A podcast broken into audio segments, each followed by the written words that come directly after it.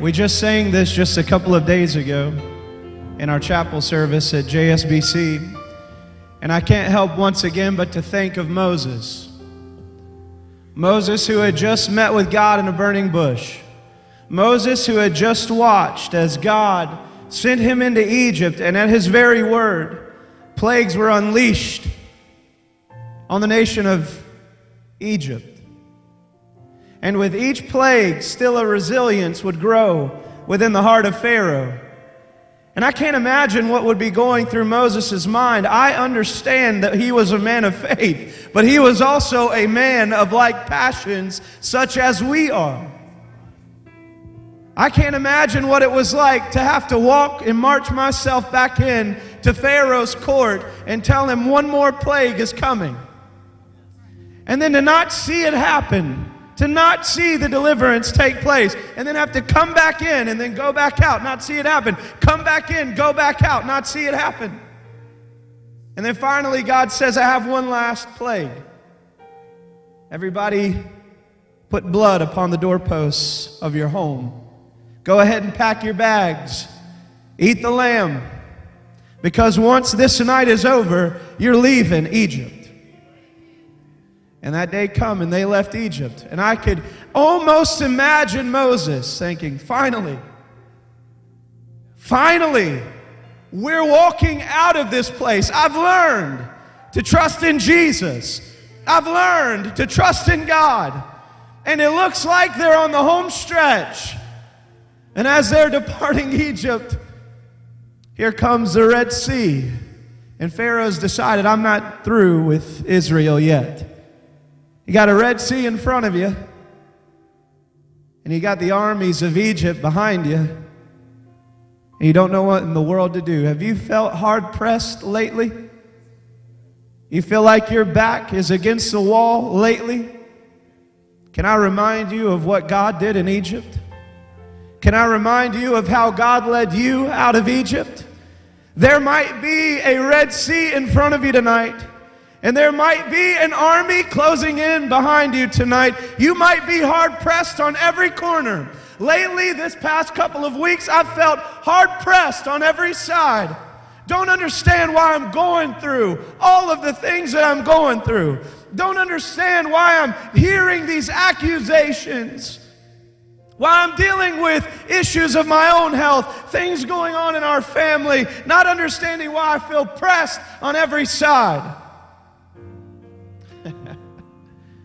Well, I just encourage you to sing tonight.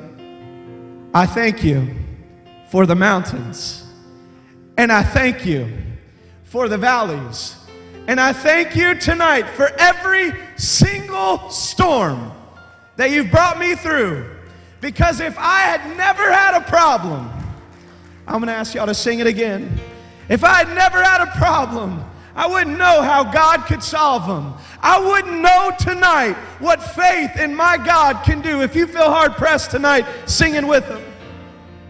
Oh, well, I thank God for the mountains. Go ahead and thank Him tonight. I thank Him for the valleys. Thank Him for that valley you're in. I thank you for the storms you brought me through, Lord. Oh, yes. Oh, for if I'd never had a problem, I wouldn't know how you could solve them. Wouldn't know what faith in God could do. Just wait. Through it all, Those seas are going to open up, those waters, they're going to part. I've learned to trust in Jesus. I've learned That enemy that's pursuing you tonight is going to be drowned in that ocean. Drown it tonight in an ocean of praise, in an ocean of worship. to depend Hallelujah. upon His word. Yes, oh, and through it all, Sing it out to him tonight.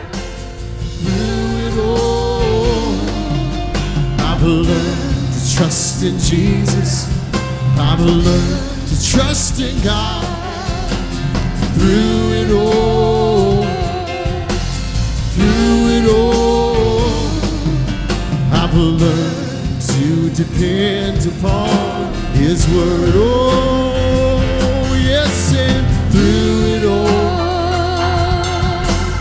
through it all, I've learned to trust in Jesus. Yes, I've learned to trust in God through it all, through it all. I've learned to depend upon His word. Come on, give the Lord praise tonight. Come on, preach it to yourself tonight. Go ahead and just preach to yourself a little bit tonight. God, you're going to see me through.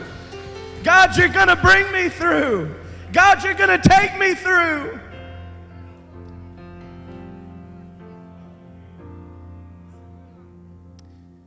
Keep the cross before you tonight, and those waters are going to part. Keep Calvary before you tonight, and those waters are going to part. And when you make it through that Red Sea, you're going to have to come up against the bitter waters of Marah. Just take that tree and throw it into those waters, and it'll be made sweet. As you're wandering through the land to get to the promised land, you're going to hear some complaints from people about you. Just lift up a shout of praise to the Lord because He will fight for you. I'm telling you tonight, you know what? If it ain't preaching to you tonight, it's preaching to me tonight. I'm recalling tonight the faithfulness of my God, where He has stood for me time and time again.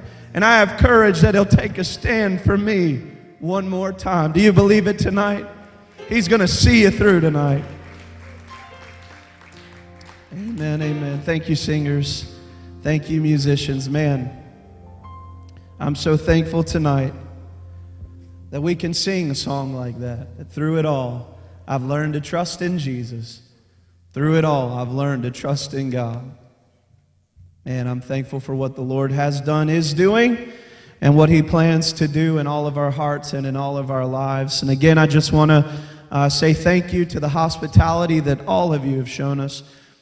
Your kindness and your, uh, your hospitality, again, is uh, it's, it's unmatched. I don't know. It rivals other, many other places that we've been to, and I'm just I'm grateful uh, for this community, grateful for what God's going to do in this community. Um, and again, what I said this morning, I believe it with all of my heart. The best really is yet to come. The best is yet to come. Turn in your Bibles tonight to Romans chapter 13. And um, I don't plan on keeping you long. That means nothing. But I do want to say it to at least give you some hope tonight. Romans chapter 13, I'm going to read one verse tonight. One verse. We're going to be looking at verse 11 tonight. Romans chapter 13 and verse 11. And that, knowing the time, are you aware tonight of what time it is? If you are not aware of what time it is that you and I are living in, then you're not paying attention to what's going on in this world. I hope you see what time it is in this world that you and I are living in. I don't know what the days of Noah looked like exactly, but I'd have to imagine that what we see in the United States of America and around the world is getting pretty close to what those days looked like. And if that is the case, ladies and gentlemen, then I'm here to tell you tonight that soon and very soon the trumpet of God is going to sound. The end is drawing near, knowing the time that now it is high time to awake out of sleep. For now is our salvation nearer than when we believed. I want to preach a message to you tonight entitled God Needs You to Wake Up. God needs you. God needs me. God needs us to wake up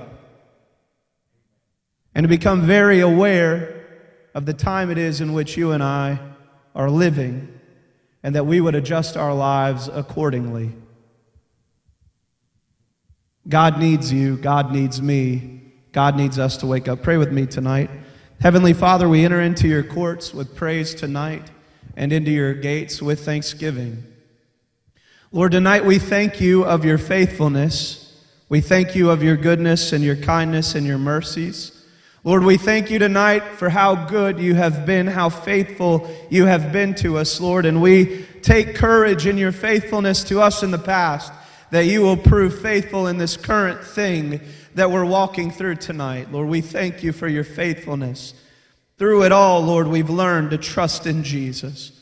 And Lord, tonight I ask that the same spirit that we have felt in the praise and worship would continue to move in this house tonight.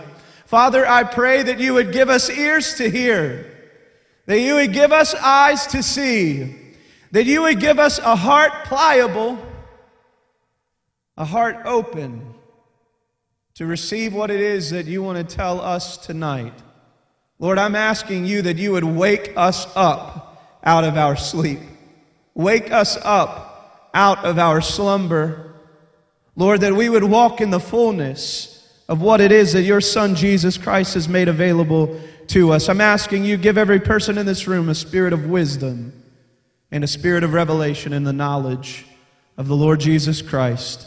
Lord, that we would know the hope of his calling, the riches planted in the saints, and the power available to those of us who believe, and we will give you all the praise, all the honor, all the glory for it tonight. In Jesus' name we pray. Amen. Amen. In Isaiah, there is a prophecy that is given. It's called the prophecy of Dumah. And in that prophecy, there is a uh, watchman that is up on the wall. And a man cries from the bottom of the tower to the top of the tower and says, Watchman, what of the night? And the watchman says, Morning comes, and also the night. You would have to understand the situation that's taking place as this prophecy is recorded. What is happening is Babylon is marching from Babylonia down into and past Israel to fight with the Assyrian Empire. And as Babylon is traveling to fight with the Assyrian Empire, they're going to have to pass through the village of Dumah. It was a very small village, a village that had no way of defending itself against such a mighty kingdom and such a mighty armor, uh, uh, army that was marching through the city. So the only thing that a village like that would be able to do when such a, a mighty army would be walking through is simply to comply. Give them whatever they want, because if you resist, you die. And they'll take what they want by force. So Dumah did what it had to do. Dumah complied. And the question that really this man is asking the watchman up on the wall is Who do you see coming back? Because if it's Babylon, then it's morning. There will be a cause for rejoicing. But if you see Assyria, the nation that we have just essentially allied ourselves against, then it's night and it's a time of great dread. I'm here to tell you tonight as I look out the landscape of the United States of America, I am not a prophet, neither am I the son of a prophet. And I'm not here to prophesy to you tonight. There have been many prophets prophesying to us about the future of the United States of America, and we have found them to be false and not true. I cannot tell you, and I am not going to attempt to tell you, what the future of the United States of America looks like. But if I were to give a guess, and an educated guess at that, a biblically educated guess at that, I would say that it looks like what the, pro- what the watchman saw coming. I don't know. That's what the watchman is telling him. I see both on its way. I see morning coming, but I also see the night. I'm looking out at America and I'm telling you the truth. I think, honestly, to be completely and entirely honest with you, I see a time of great dread coming to the United States of America. I know it's not what we want to hear. I know it's not what we hope to hear. But I believe it's what it is it's what is true. No nation can live in the type of immorality and sin that we have lived in and practice the type of sin and immorality that we've been practicing and hope to remain in any type of comfortable, blessed existence.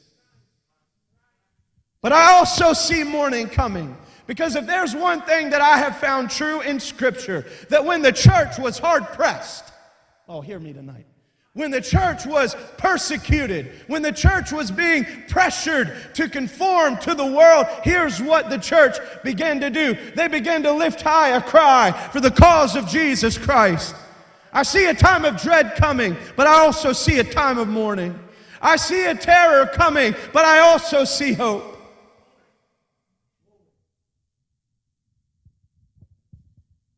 I don't know, and I don't know when, and I don't know how, and I don't know what it might look like. But I do believe I see in the future for the United States of America darkness and night and light. Night and morning. But the question for us today is will we awake out of our spiritual sleep? You know, Martin Luther came up with a parable talking about how Satan might find the best way that he could destroy the souls of men. It says that one spirit said that there was a company of Christians crossing the desert. And that spirit told Satan, I loose the lions upon them. And soon the sands of the desert were strewn with their mangled corpses. Satan said, What of that? The lions destroyed their bodies, but their souls were saved. It's their souls that I'm after. Another reported there was a company of Christians pilgriming sailing through the sea on a vessel, and I sent a great wind against the ship, and I drove the ship on the rocks, and every Christian aboard was drowned. Satan said, What of that? Their bodies were drowned in the sea, but their souls were saved. It is their souls that I am after. The third came forward to give his report, and he said, For 10 years I have worked tirelessly to cast a Christian into a deep sleep, and I have succeeded. And Martin Luther said that a great shout of praise began to ring out through the corridors of hell, rejoicing that another, that a Christian had fallen asleep. Martin Luther said, Awake, awake, hear the call of the Lord, because there's only a little bit of light remaining for us to work. I hope y'all hear me tonight. There's only a little bit of light left remaining for us to work. God forbid that we live asleep. While there's only a little bit of light left, a little bit of light remaining for us to be about our Father's business.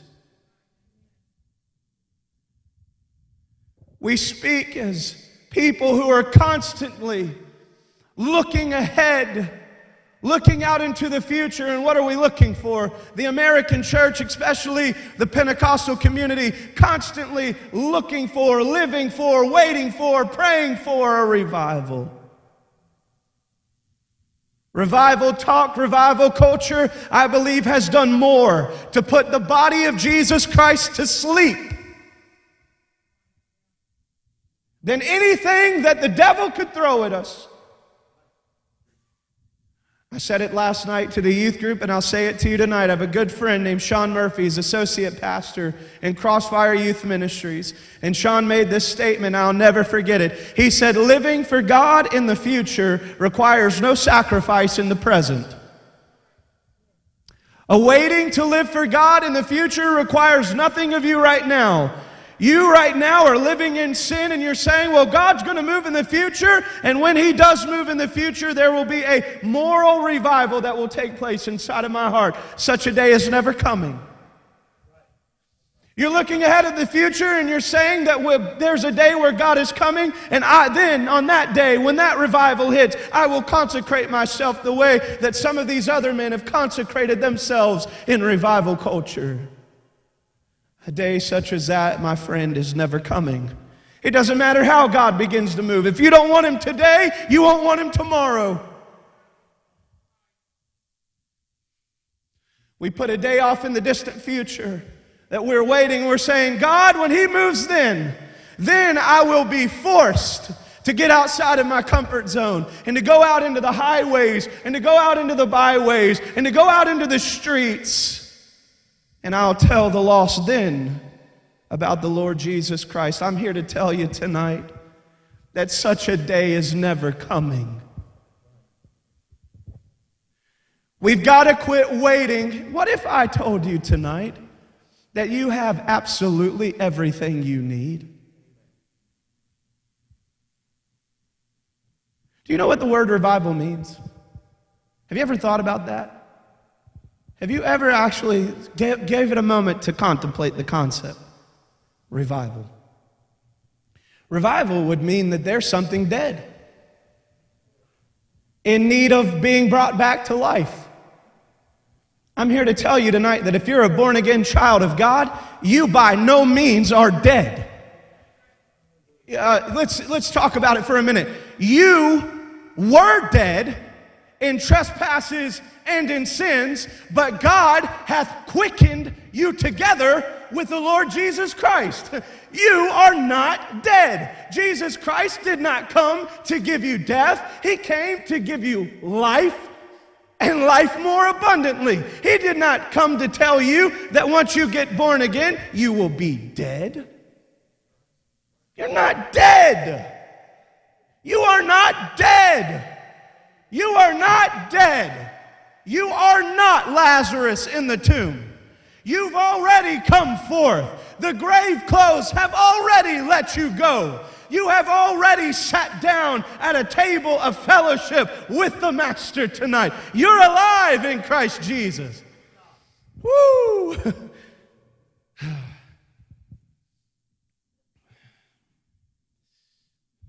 I am crucified with Christ. Nevertheless, I live. Yet not I, but Christ, He lives in me. And this life I now live in the flesh, I live it by the faith of the Son of God who loved me and gave himself for me. You are not dead tonight. You were dead, but tonight you are alive. Tonight you have been brought to life in Christ Jesus. You're not someone, hear me, who is in need of reviving. You have already been revived. You have already been brought to life. You are, you, you are capable tonight of walking in the newness of life that has been made available to you in Christ Jesus.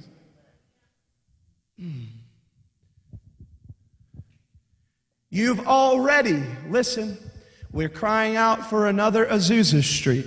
You got a church somewhere in, in California that is telling us that we need to, uh, we, it's the craziest thing in the world, that we need to adopt new age practices. What's new age practices? Witchcraft. And I'm not talking about like hidden, quote unquote, we're just calling something witchcraft, quite literally witchcraft. Palm reading, seances, necromancy, speaking with the dead, astral projection. Wrote a book on it. Said, in order for us to have another Pentecost, we're going to have to adopt these New Age practices to make it happen. The first problem is that they're looking for something they've already been given. Think about it. Why did we need, we say it all the time, we want another Azusa Street. You don't need another Azusa Street. You've been, who in here's been baptized with the Holy Spirit? Look at that. You've got what they got. You've been filled with the same Holy Ghost that they were filled with in 1906 at Azusa Street. You've got what you need tonight. Do I have anybody in here who believes me tonight? And that power has come upon you tonight. Listen, here's the problem we started giving, we started giving assignments to the baptism with the Holy Spirit that the Bible doesn't give. We started assigning the baptism with the Holy Spirit to sanctification. And we began to learn that the baptism with the Holy Spirit did not help us get victory over sin. We found a frustrated Christian experience and we didn't know what to do. So now we're not walking in victory. Now we got to come up with other things that the Holy Spirit came upon us to do. Well, if you're trying to run a business, brother, you need to get baptized with the Holy Spirit. Can I say something tonight just so I don't sound like I'm making light of what people have said. I believe that the Holy Spirit will assist you in every area of your life. If you are running a business, if you are a lawyer, if you are a plumber, if you're a teacher, if you're whatever you are, I believe the Holy Spirit will come alongside you and give you the grace you need to do whatever it is He wants you to do in this life. But can I tell you the only biblical purpose that the Bible defines as the for the baptism with the Holy Spirit is for you to be a witness of Jesus Christ in the, in the earth today? to be a light in Orange County, Texas, to be a light in your high school, to be a light in your middle school, to be a light on your workplace. That's what the baptism of the Holy Spirit came to do. He came alongside of you to help you do what you cannot do naturally. You've been made alive in Jesus Christ. You've been baptized with the Holy Spirit. I'm sorry, but I look through the Bible and I find nothing lacking. I said, I find nothing lacking. I said, I find nothing lacking. Nothing, nothing more that you need, nothing more that you got to receive, nothing more. You got it all. I said, You got it all. You got all you need. I said, You got all you need. You've got it all tonight. And Jesus is saying, I want y'all to see something. So you don't think that it's only Peter's job, and you don't think it's only John's job. See, when the power of the Holy Spirit came upon the early church, Peter is primarily the figure that God used in Jerusalem. He was one of the apostles, one of the twelve. God used him in a mighty way. But then there was a problem that came up. Widows weren't getting what they needed. And God said, Well, we need more leadership in the church. And we established the order of deacons. And there's a man by the name of Philip. And he began to be, the church began to be persecuted. So Philip got pushed down into Samaria. And Philip, who's just a deacon, not one of the 12, but he's full of the Holy Ghost, he started preaching the gospel in Samaria. Guess what began to happen?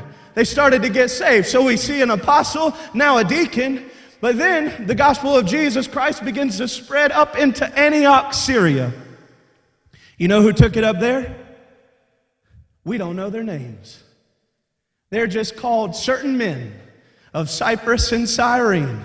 So, what did I find out today? I found out that an apostle can be used by God. I found out that a deacon can be used by God. But I also found out that there's some no names out there that God can fill with His Spirit and use them to bring the gospel to the world. You don't have to have a platform, you don't need this. You don't have to, I'm not going to pick it up. You do not need this tonight. You don't need this.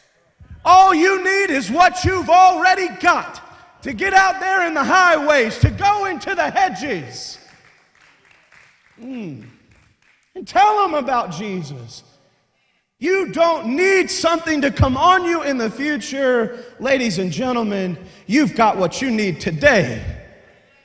Oh, this is good news. I said it's good news. I said it's good news. You got everything you need. See, revival culture's lulled us to sleep. Intimidation by the culture has lulled us to sleep. We're afraid to go out there and talk to the transgender community because we're afraid we might catch some resistance. Yeah, well, Stephen wasn't ashamed to stand up in front of the synagogue that he most likely had worked out of and tell them, Jesus is the one we've been missing. It cost him his life, but Paul was standing by. Even if you give your life for the cause of Jesus Christ, it will not be worthless. Are you going to face resistance in a culture that's growing more anti God by the second? You better bet you are. But now is the time where we can see in the midst of the greatest darkness, if we'll just trust God, just a glimmer of light just a glimmer of the light of the gospel of Jesus Christ can change everything. Revival has been boiled down to an idea of a political transformation in the United States of America, or possibly an economic transformation in the United States of America. We've even considered the idea that the need for revival is for a moral transformation. in the United States of America. You cannot moralize a sinner, ladies and gentlemen. The hope for America is not a change in political status and it's not a change in the economic status.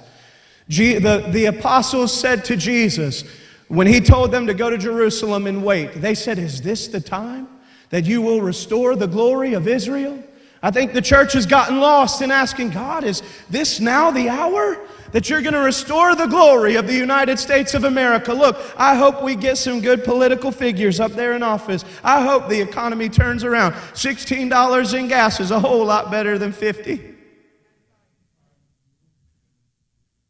But I'm here to tell you tonight, Jesus said to them, Don't you worry about that. But here's what you need to do you get filled with the power of God and you go be witnesses unto me in Jerusalem and Judea and into the utter in Samaria and the uttermost parts of the world.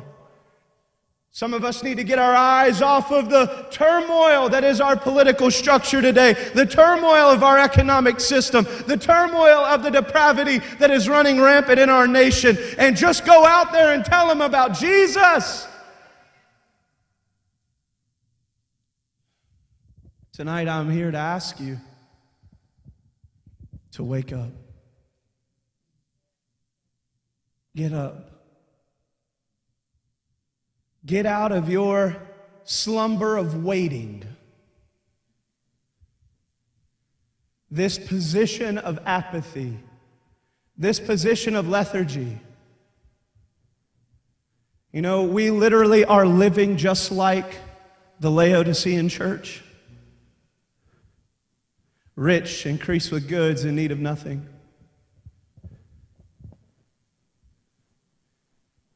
Not realizing we're naked, we're poor, we're miserable. And we're in great need. Living apathetic, we're lukewarm. We're at the place where Jesus wants to spew us out of his mouth. He said, I would you were hot or cold. Not that you were saved or unsaved. There were two cities outside of Laodicea that sent water into the city of Laodicea. From Hierapolis came hot mineral waters, from Colossae came cold spring water. They traveled by aqueducts. The further that the water drifted away from its source, it became lukewarm. Why did it become lukewarm? Because it was affected by the elements. See, the reason you and I are sleeping and slumbering tonight is because we've drifted away from our source. We've been affected by the elements. We've been affected by the powers of darkness. We've been affected by the world. We've been affected by an apostate church. We've been affected by our own sin and our own flesh. We've been affected by this world system and we found ourselves asleep. Ladies and gentlemen, I'm asking you tonight get back to the source. Let your eyes be open to the reality of what Jesus Christ has already given to you. Come back to Calvary. People who are awake are living a certain way. And that knowing the time, that now it is high time to awake out of sleep, for now is our salvation nearer than we, when we believed. Listen, the night is far spent, the day is at hand. Let us therefore cast off. Cast off. This is your job. This is what you have to do. Why can you do this? Because you've been baptized into Jesus Christ because you've been buried with him, because you've been raised up with him to walk in newness of life, because it is true that you're dead to sin tonight. Every born again child of God, this is true. You are dead to sin tonight. You are dead. Positionally speaking, in Christ, you're dead. Here's what you got to do now you've got to reckon that to be true. You have to believe it. You got to believe it. I said, You got to believe it. I am dead. Not just so and so is dead, or Paris is dead, or Pastor JR is dead, or Brother Jason is dead, Sister Kat is dead. No, I'm dead to sin. I don't have to keep answering the call when sin comes calling because I'm dead. And now you got to take it a step further. Now you because it is true, because you do believe it. Now you have to quit giving your body to it. Oh, or were you saying victory's in your, in, your, in your own willpower? No, I'm not. I'm telling you, you've already got victory. Now stop living like you don't. Cast off the works of darkness. Put it off. Put on the armor of light. See, those of us that are awake, those of us that are uh, no longer asleep in the spiritual apathy of waiting on God to do something, waiting, God's already done what needs to be done. I'm not saying that God won't move in the future. That's not the idea here. I'm telling you that what you need to live for Jesus Christ has already been given to you. Those of us who are living this way, we're the ones who have already purchased oil. We're the ones who are up at night trimming our wicks. We're the ones that are preparing ourselves, spiritually speaking, for the coming of Christ. John said this in 1 John for those of us who have this hope. What hope? That there's a moment coming where we're going to see him and we're going to be as he is. Those of us who have that hope, we purify ourselves even as he is pure. We're the ones making ourselves ready. We're alert, we're awake, and we're aware that Jesus may return at any moment. You see, the early church didn't live with an expectation of revival, they lived with an expectation of the return of Christ. And that changed everything about them. See, if I live with an expectation of revival, then I can put God in the future. And I don't have to do anything until that happens. I don't have to change till that happens. I don't have to witness till that happens. I don't have to consecrate myself till that happens. But when I don't know if what I, the one thing that I'm actually waiting on is the return of Christ, I don't have any time to spare. He might come back tomorrow. What if I'm not ready? I can't be not ready. I've got to make myself ready. I'm going to go buy oil because he might come at a, an inconvenient hour. But if he comes at an inconvenient hour, I'm going to have oil. I'm going to have a trimmed wick. I'm going to be ready for him. I'm going to be right with him. Those of us who are making ourselves ready, we're the ones receiving grace. Receiving grace for what? To deny ungodliness and worldly lust. We're the ones receiving grace. Grace to do what? To live soberly, to live righteously, to live godly in this present age. Those of us who are awake, we're preparing ourselves to meet the bridegroom because we want to be pure and spotless at his return. You see, those of us who are awake and awaiting the return of Christ, we are not okay with the sin in our lives. We are not comfortable with the failure that we continue to do over and over and over again.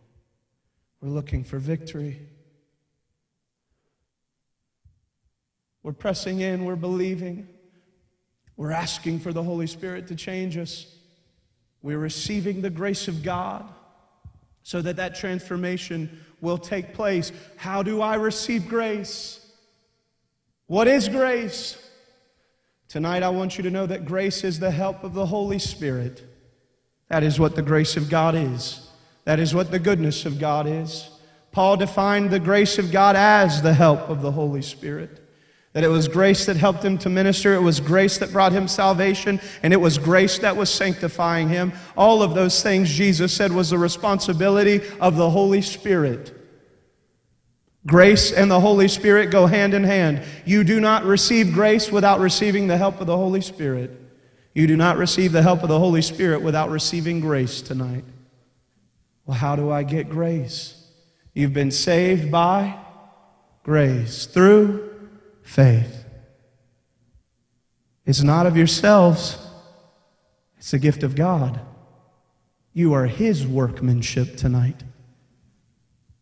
This life I now live in the flesh, I live it by faith in the Son of God, the person of Jesus Christ, who loved me and gave Himself for me, the work of Jesus Christ So I put my faith in Jesus Christ and what he did at Calvary.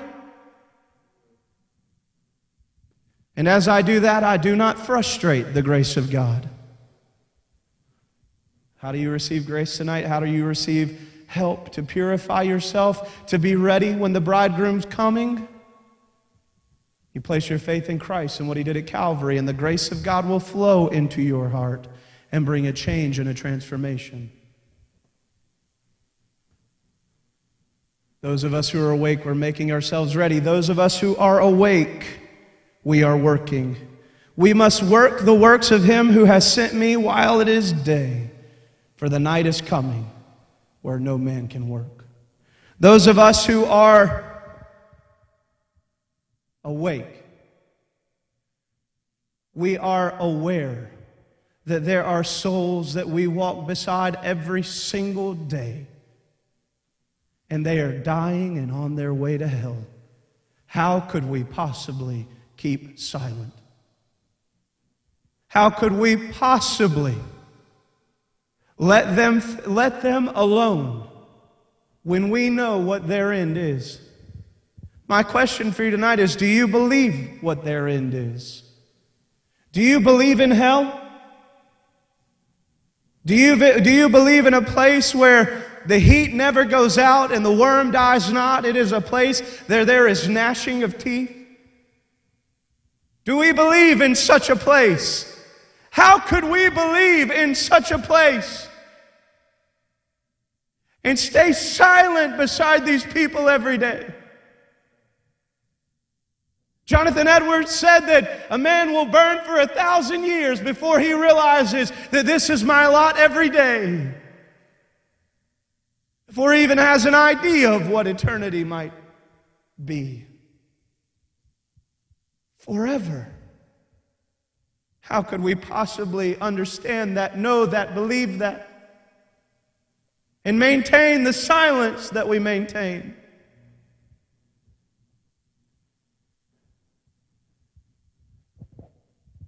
Those of us who are awake, we are aware of the severity of sin. We are aware of the lot of those that reject Jesus Christ.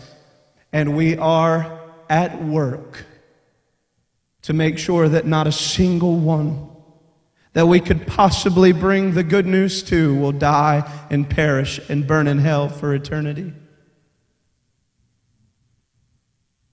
I'm asking you tonight to wake up. Singers and musicians, make your way back. I'm asking you tonight to wake up. Let me talk to you, young people, for a moment. American culture teaches you that the time to take life seriously is 18. Here's the reality. We tell you that you can make a decision about whether or not you spend eternity in heaven or eternity in hell as early as five, four, four, five years old, whenever you can make the decision. If you're responsible enough to make that decision that early, then you're responsible for every jot. You're responsible for every tittle. You're responsible for every single word in this book. Can I encourage you tonight? You better start living with a fear of God. The very first sin recorded in the New Testament, the very first. Anybody know it? Ananias and Sapphira. They lied to God. Ever lied to God? Ooh, talking to adults too now. Ever lied to God?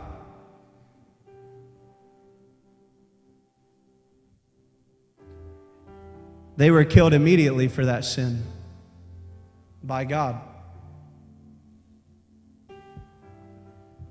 I know that sounds harsh. I know that sounds, oh man, calm down now.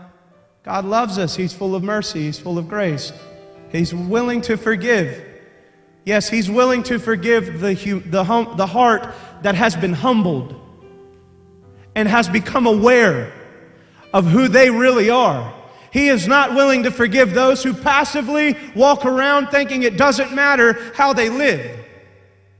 Hear me tonight.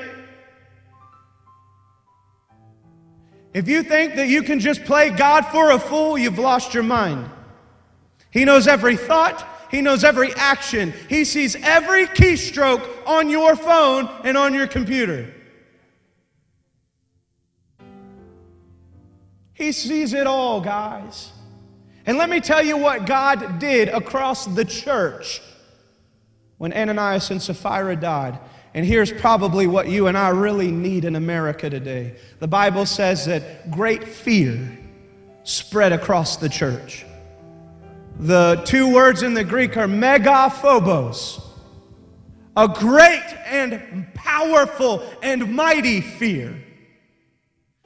What they learned on that day was this God that was giving grace and mercy and forgiveness was the same God of the old covenant, the same God of the Old Testament, and he is not to be played with or taken lightly. This is to all of us tonight. God is to not be played with and not to be taken lightly. He is holy, He is righteous, He is mighty, and He is powerful. Before He delivered a rebuke to the churches of Revelation, a diagnostic of what was really going on inside of them, what He knew about them. Oh, you can put on the face in church. But Jesus has eyes of fire that penetrate what we cannot see. Jesus gives a description of himself. John gives a, a, description of Jesus before he searches their hearts, before he tries their reins. And in that picture of Jesus, there are Im- there's so much imagery in the book of Revelation. One of the images of Christ, Revelation 4 and 5, he's a sacrificial lamb that is worshiped and honored throughout all of, the, of, of heaven. But before he tells us about what's really going on inside of our hearts, here's what he wants us to see.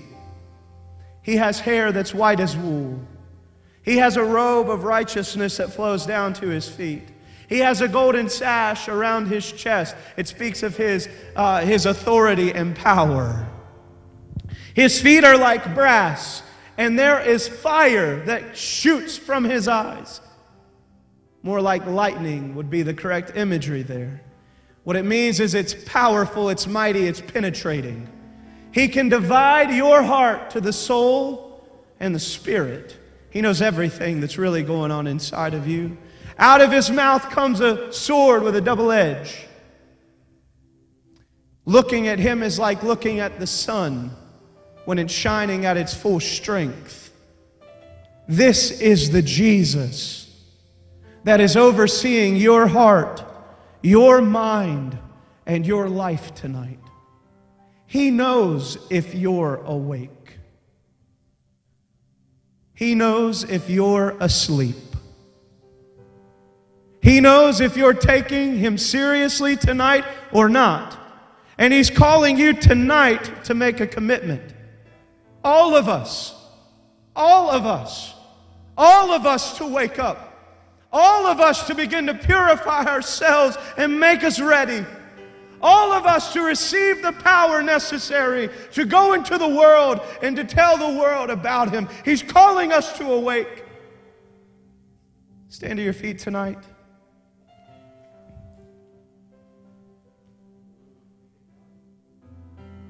Are you awake?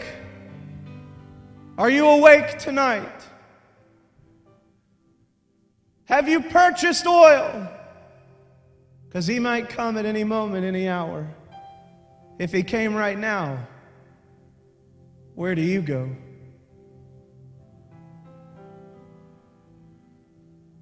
If he were to return right now, are you making heaven your home?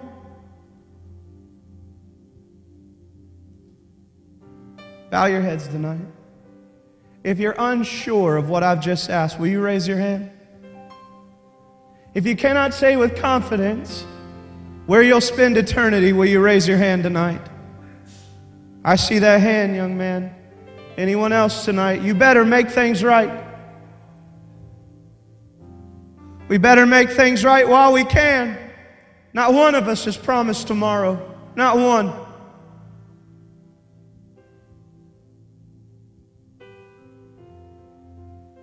Let's pray tonight. I'm going to ask everyone to repeat these words after me if you would help me tonight. We're going to repeat these words. If you're watching by internet, you need to make things right with God. You're, you're not ready. Tonight's your night. Tonight's the night you can make it ready. He sees. He sees what we can't see. He knows what's going on. Let's lift our hands all over this place tonight. Let's pray.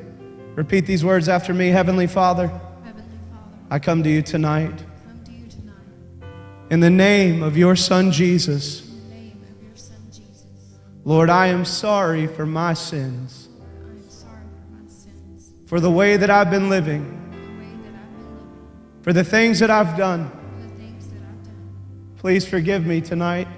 Please forgive me tonight. Lord, wash me, Lord, wash me cleanse me from all unrighteousness. Tonight, I make Jesus Christ the Savior of my soul. Tonight, I make Jesus Christ the Lord of my life. I promise to follow him, to commit my ways to him, to love Him for the rest of my life. Tonight, based upon my faith, I can say that I'm washed, that I'm cleansed, that I'm forgiven, that I am saved. Give the Lord praise tonight.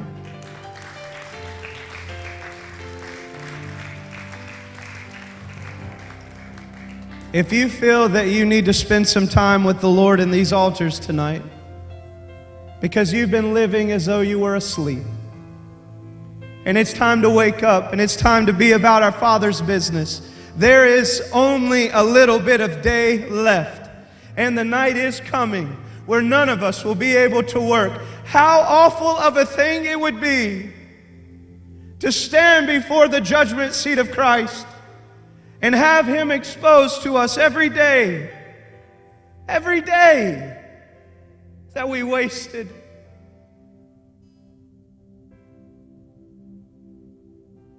If you need to let the Lord deal with you tonight about some things, come to these altars tonight as they feel as they sing whatever they feel led to sing.